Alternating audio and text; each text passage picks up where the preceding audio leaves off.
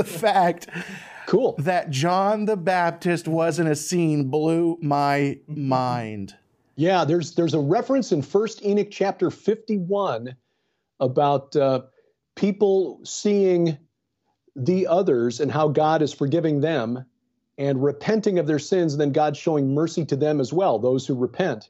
And that's the first mention anywhere in any Jewish writing before, you know, up to that point, you know, first century B C, of uh, this idea that you could be forgiven by repenting instead of repenting, separating from society, and following a bunch of rules. It's like, wow, that was a totally new teaching. Uh, just as, and we didn't really get into this much, but that whole idea of the Son of Man, the only place that's in the Bible, as you know, is Daniel chapter seven, where Daniel sees one like a son of man at the right hand of the Ancient of Days, but he doesn't do any, he doesn't do anything. He's given a kingdom that's never ending. But, but in First Enoch, he actually has an eschatological role. He is the agent of God's judgment who punishes the sinful angels and the wicked kings and so on. And then Jesus confirms that with the way he describes the Son of Man in the New Testament. So when he's using that phrase, when he's at Caesarea Philippi, at the base of Mount Hermon, the first question he asks his disciples, who do people say the Son of Man is? How would they know unless they'd read the book of First Enoch? Right. So, yeah, it's, it's astonishing because that precedes the question that he asks Peter, who do you say that I am? Which, of course, is Peter's answer, well, you were the Messiah, you are the Christ, the Son of the living God. But again, he preceded that with who do people say the Son of Man is. And it's it's probable that the Essenes who wrote that second section, the Book of Parables, got the title Son of Man from Daniel chapter seven, but they expanded on that. And again, I believe they did it under the influence of the Holy Spirit because Jesus confirmed it.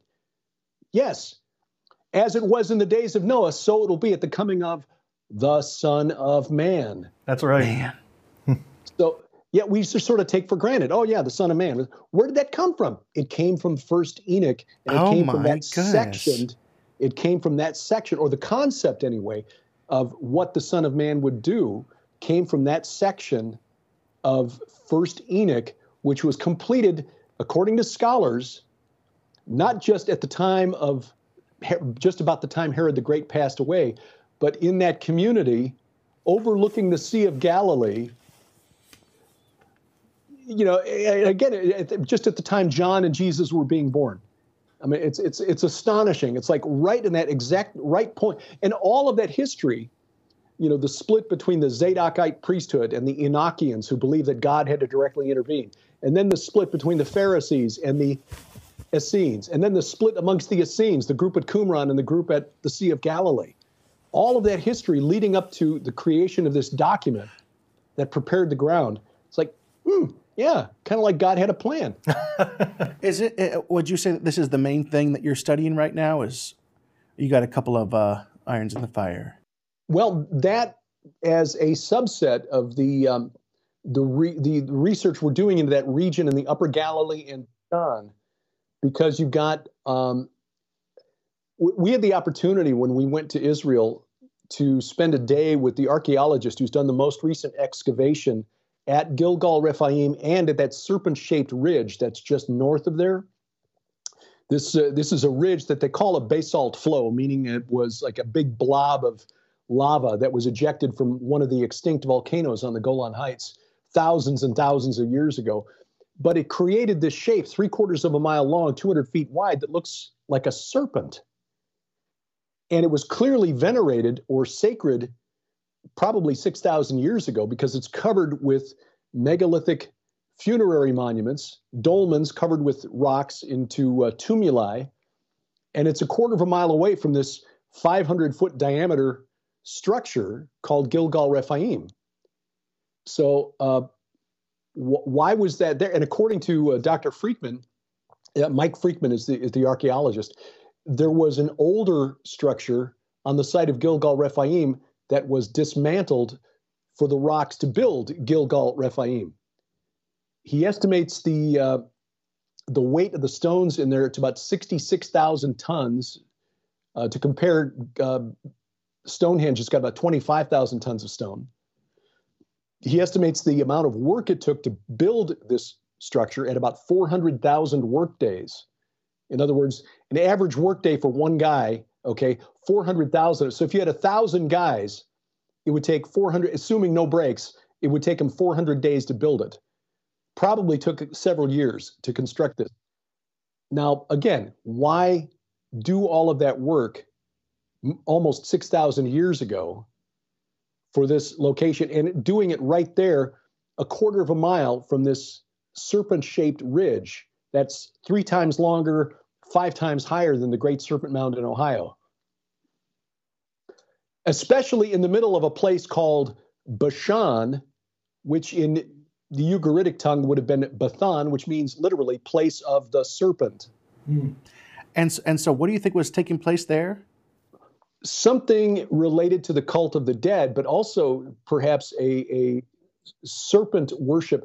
Yeah, Doctor Freikman believes that the whole point of the um, of Gilgal Rephaim, where you can enter into a chamber inside the central core. Uh, the central core was about twenty, well, a, as of now, it's still about twenty feet high. It was probably another six or eight feet taller, but you know, earthquakes over the centuries have shaken some of the rocks around.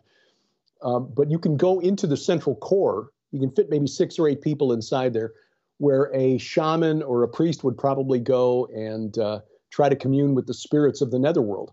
This is a very old practice that I go into quite a bit in the Second Coming of Saturn, this idea that you had to summon spirits from the netherworld, like the, uh, the medium of Endor, summoning the spirit of uh, Samuel, where he rose up from the earth. This is a, an ancient practice that involved digging a ritual pit and uh, going down into this pit, sacrificing an animal, and then summoning spirits from the netherworld. All right, so quick question for you. Do these, are these still a thing today? Do people still do this? To, uh, you know, I'm thinking like, you know, the oh, evil yeah. Rockefellers, the Bohemian Grove. I mean, you know, oh, how does well, it correlate we, to today? When we went there, uh, at just, to, just specifically at that location, in fact, when we went there on a Thursday with... Um, Uh, Doug Van Dorn, who was the first one, by the way, to spot that serpent mound of Bashan. Got to give him credit where it's due. He's the author of the book Giants, Sons of the Gods.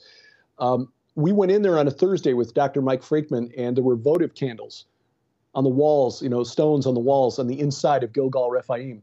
We came back with our tour group on Tuesday, and there were fresh candles. Oh, my. Wow. So, so they're, yeah. not, they're not accessing new sites. They're still accessing the old. The, yeah, new sites, but they're still using the old ones too. I mean, just look at the uh, stuff that happens on the solstices and the equinoxes at uh, at uh, Stonehenge. But the same kind of thing is going on to a lesser degree at Gilgal Rephaim. There are no paved roads that go to Gilgal Rephaim, and it's only three miles from the border with Syria, so it's not quite as uh, uh, as popular a tourist destination. But um, yeah, this kind of thing is definitely still going on. I mean, you know, we just look at uh, Ronald Reagan and how his, his calendar of appointments was set by Nancy Reagan in consultation with her astrologer, Jeane Dixon, who, by the way, was uh, her personal assistant. Jeane Dixon's personal assistant was Colonel Bob McGinnis's mother. Yeah. Okay, let, break this down for me. Why would she do that? Just make it as simple as possible. I, we know the answer, but why? Because she believed that the stars, the movement of the planets in the sky, control our destiny. And I think that was one of the, that was one of the uh, points of my book, The Second Coming of Saturn, that we had that great conjunction on the winter solstice of twenty twenty, where Jupiter and Saturn met within one degree of each other at zero degrees of the constellation Aquarius. There were people who believed that that was the official final entry into the age of Aquarius, and that Jupiter, the king of the pantheon in the time of uh, in the first century, you know, the Roman, uh, the head of the Roman pantheon, was handing the uh, the crown back, the scepter back to his father Saturn, who was being allowed out of the uh, a lot of uh, out of the abyss.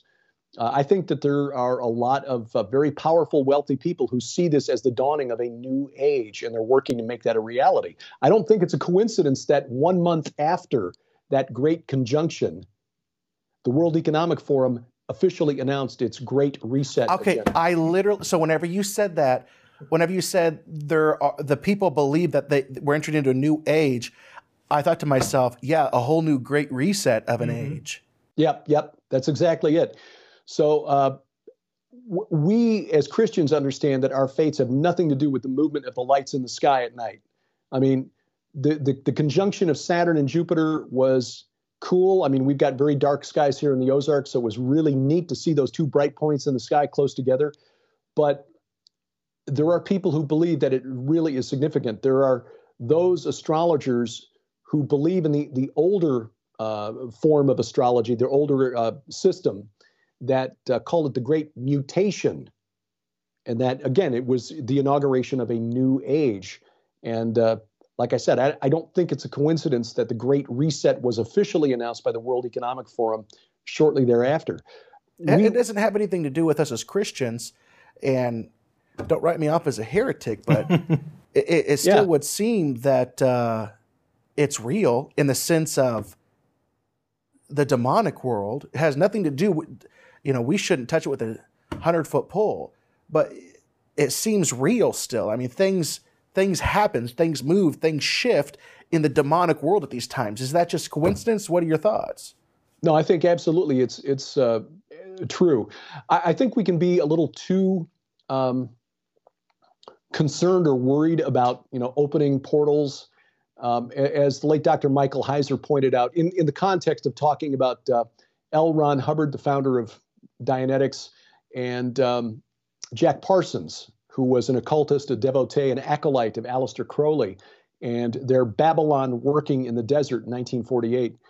Um, as, as Mike pointed out, if these spirits, the principalities and powers, are so um, weak that they have to depend on a couple of perverts doing these, the, the, these uh, uh, really uh, perverse uh, sex rites in the desert to give them permission to enter our time-space domain, then they're pretty lame. But I think what we're seeing is the result of more and more people giving access or giving permission to these spirits to access them. I think if you want to give permission to the demonic realm to work through you, almost any text can be a magical working. You know, I think if you read the New York City phone directory with the idea that you're opening yourself up to the spirit realm, I think it'll work. So what we're seeing in our society as things change so rapidly, uh, you know, the definition of what it means to be a man or a woman, um, I, I think that speaks to the spirits operating behind the scenes and the willingness of more and more people to give them influence, to give those spirits influence in their lives.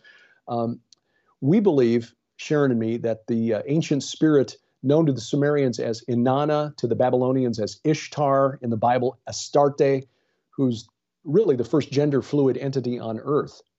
We think she is the woman who rides the beast in Revelation seventeen. And her influence is clearly growing in our world as we see um, you know, men now breaking all kinds of women's athletic records because none dare say no to Inanna. When you read the history of Inanna and how she was perceived by the ancient Mesopotamians, she was violent as could be. Um, she was not just the, uh, the spirit of carnal sexuality. She was also the spirit of mindless violence. Mm. So she, so she, uh, she was involved in a lot of mostly peaceful protests. Well, yeah, uh, there may, and and there seems to be some some indication that she and the spirit of chaos are are at least allied.